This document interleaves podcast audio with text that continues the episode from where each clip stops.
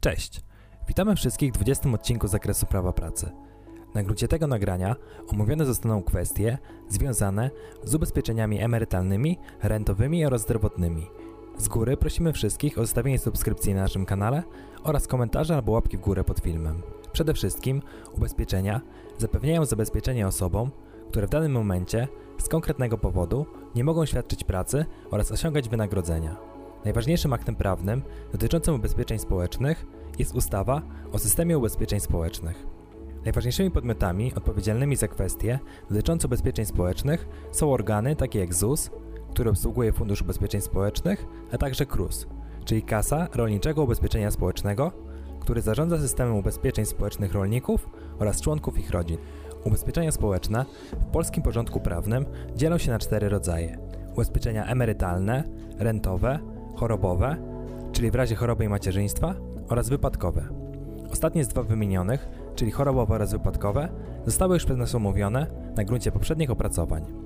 Wobec tego poddania analizie wymagają jeszcze ubezpieczenia emerytalne oraz rentowe.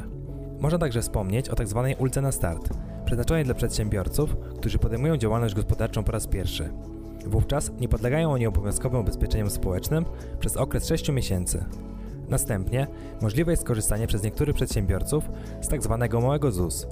Warunkiem jest osiąganie w poprzednim roku kalendarzowym przychodu nie wyższego niż 120 tysięcy złotych.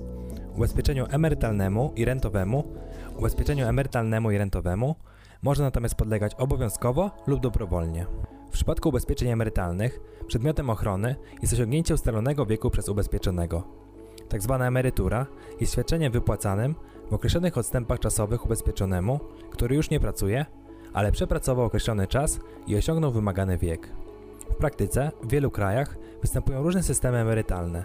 Mogą to być na przykład systemy redystrybucyjne, gdzie świadczenia pracowników trafiają do wspólnej puli, albo systemy kapitałowe, gdzie konkretny pracownik odprowadza odpowiednie składki tylko na swoją emeryturę. Różny jest także wiek przechodzenia na emeryturę w różnych państwach, a same systemy emerytalne wiążą się z wieloma ryzykami, m.in. ryzykiem demograficznym, politycznym oraz innymi. Podstawowym ich celem jest zapewnienie bezpieczeństwa ekonomicznego osobom w starszym wieku. Natomiast w przypadku ubezpieczeń rentowych przedmiotem ochrony jest niezdolność do pracy lub śmierć żywiciela rodziny. Tak zwana renta to okresowe świadczenie pieniężne, które wypłacane jest w określonych odstępach czasu przez instytucję ubezpieczeniową osobom, które są czasowo lub stale niezdolne do wykonywania pracy zawodowej. Może być mowa także o tzw. Tak rencie rodzinnej, którą otrzymuje rodzina zmarłego, m.in. dzieci, małżonek i rodzice ubezpieczonego, który utrzymywał rodzinę w razie jego śmierci, jeżeli w chwili śmierci miał on ustalone prawo do emerytury lub renty z tytułu niezdolności do pracy. W zakresie renty warto wspomnieć także o tym, że renta z tytułu niezdolności do pracy przysługuje ubezpieczonemu, który musi spełnić określone warunki. A. Być niezdolnym do pracy. B. Posiadać odpowiednie okresy składkowe i nieskładkowe. C. Niezdolność do pracy powstała w okresie składkowym lub nieskładkowym. D. Nie ma on ustalonego prawa do emerytury z funduszu. Wówczas osoba, która spełnia te warunki, może otrzymać rentę stałą, jeśli niezdolność do pracy jest trwała, albo rentę okresową, jeżeli niezdolność do pracy jest okresowa. Całkowicie niezdolną do pracy jest osoba, która utraciła zdolność do wykonywania jakiejkolwiek pracy, natomiast częściowo niezdolną do pracy jest osoba, która w znacznym stopniu utraciła zdolność do pracy zgodnej z poziomem posiadanych kwalifikacji. Trzeba też wskazać, że renta dla osoby częściowo niezdolnej do pracy wynosi 75% renty dla osoby całkowicie niezdolnej do pracy. Natomiast renta dla osoby całkowicie niezdolnej do pracy wynosi punkt pierwszy 24% kwoty bazowej oraz punkt drugi po 1,3% podstawy jej wymiaru za każdy rok okresów składkowych, punkt trzeci po 0,7% podstawy wymiaru za każdy rok okresów nieskładkowych oraz punkt czwarty po 0,7% podstawy jej wymiaru za każdy rok okresu brakującego do 25 lat okresów składkowych oraz nieskładkowych. Sama kwota bazowa wynosi natomiast 100% przeciętnego wynagrodzenia pomniejszonego o potrącenie składki na ubezpieczenia społeczne. Obowiązkowo ubezpieczeniom emerytalnym i rentowym podlegają osoby fizyczne, które na obszarze Rzeczypospolitej Polskiej są pracownikami z wyłączeniem prokuratorów, osobami wykonującymi pracę nakładczą, osobami prowadzącymi pozarolniczą działalność, osobami wykonującymi pracę na podstawie umowy agencyjnej lub umowy zlecenia albo innej umowy o świadczenie usług, posłami, senatorami, doktorantami, oraz innymi osobami wskazanymi w ustawie. Natomiast prawo do dobrowolnego objęcia ubezpieczeniami emerytalnym i rentowym przysługuje osobom, które nie spełniają warunków do objęcia tymi ubezpieczeniami obowiązkowo. Idąc dalej, należy wskazać, że wysokość składek na ubezpieczenia emerytalne i rentowe wyrażona jest w formie stopy procentowej, jednakowej dla wszystkich ubezpieczonych. Stopy procentowe składek wynoszą na ubezpieczenia emerytalne 19,52% podstawy wymiaru, a na ubezpieczenia rentowe 8% podstawy wymiaru. Składki na ubezpieczenia emerytalne i rentowe obliczają, rozliczają i przekazują co miesiąc do ZUS-u w całości płatnicy składek.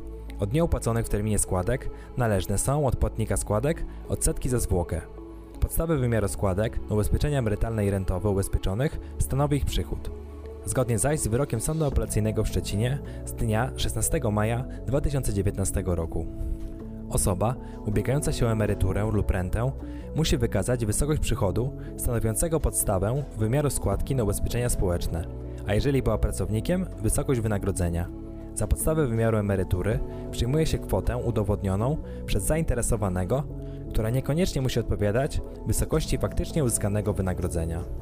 Składki na ubezpieczenia emerytalne pracowników, zleceniobiorców oraz innych osób finansują z własnych środków w równych częściach ubezpieczenie i płatnice składek. Warto wspomnieć także o odpowiednich okresach składkowych oraz nieskładkowych w przypadku ubezpieczeń emerytalnych i rentowych. Okresami składkowymi są okresy ubezpieczenia, opłacania składek na ubezpieczenia społeczne, czynnej służby wojskowej, działalności kombatanckiej, pełnionej w Polsce służby, pobierania zasiłku macierzyńskiego oraz inne wskazane w ustawie. Prawo do emerytury lub renty może także ulec zawieszeniu z mocy prawa z powodu kontynuowania zatrudnienia albo na przykład z powodu osiągania określonego przychodu, jak również na wniosek emeryta lub rencisty. Wznowienie wypłaty nie może nastąpić szybciej niż po ustaniu okoliczności zawieszenia emerytury lub renty. Prawo do emerytury może ulec także zmniejszeniu, jeśli dana osoba nie osiągnęła wymaganego wieku albo jeżeli dana osoba osiąga przychód z tytułu działalności podlegającej obowiązkowi ubezpieczenia społecznego. Można w tym miejscu krótko wspomnieć także o tzw. Tak zasiłku pogrzebowym, który przysługuje osobie, która pokryła koszty pogrzebu. Zasiłek pogrzebowy przysługuje po śmierci m.in. osoby, która ma przyznaną emeryturę lub rentę.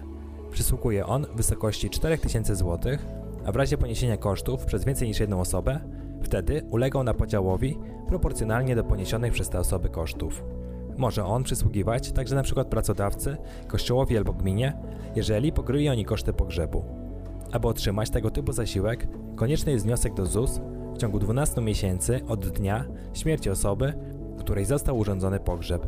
Do wniosku trzeba załączyć także odpowiednie dokumenty, takie jak akt zgonu, dokumenty potwierdzające koszty pogrzebu, odpisy aktu stanu cywilnego albo zaświadczenie o opłacaniu składek. Oprócz nich warto wspomnieć także o ubezpieczeniach zdrowotnych, które także mogą mieć charakter obowiązkowy dla niektórych osób. W ubezpieczeniu zdrowotnym ubezpieczonemu przysługują świadczenia zdrowotne mające na celu zachowanie zdrowia, ochronę przed skutkami chorób oraz leczenie. Kwestie związane z tym ubezpieczeniem uregulowane są na gruncie ustawy o świadczeniach opieki zdrowotnej finansowanych ze środków publicznych.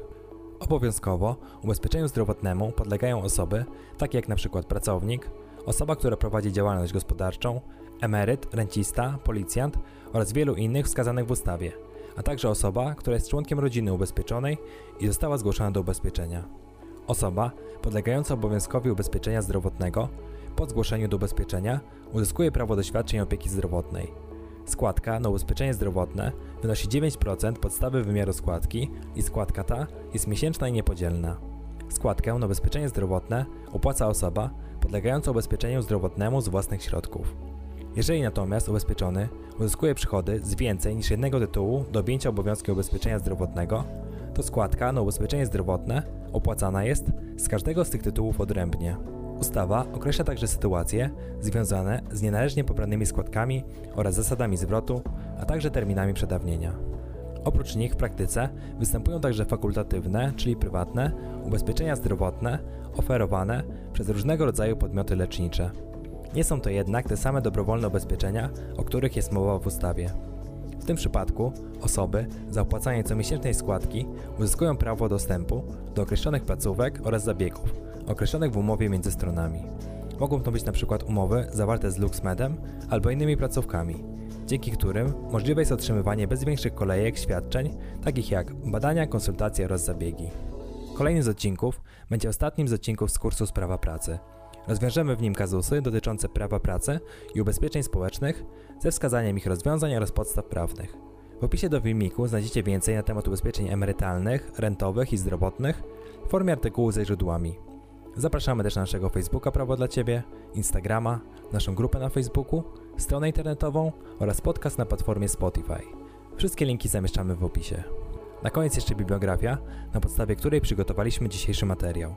Jeśli masz jakieś pytania, problemy albo pomysły, jakie tematy powinniśmy poruszyć w kolejnych odcinkach, pisz śmiało w komentarzu. Do usłyszenia.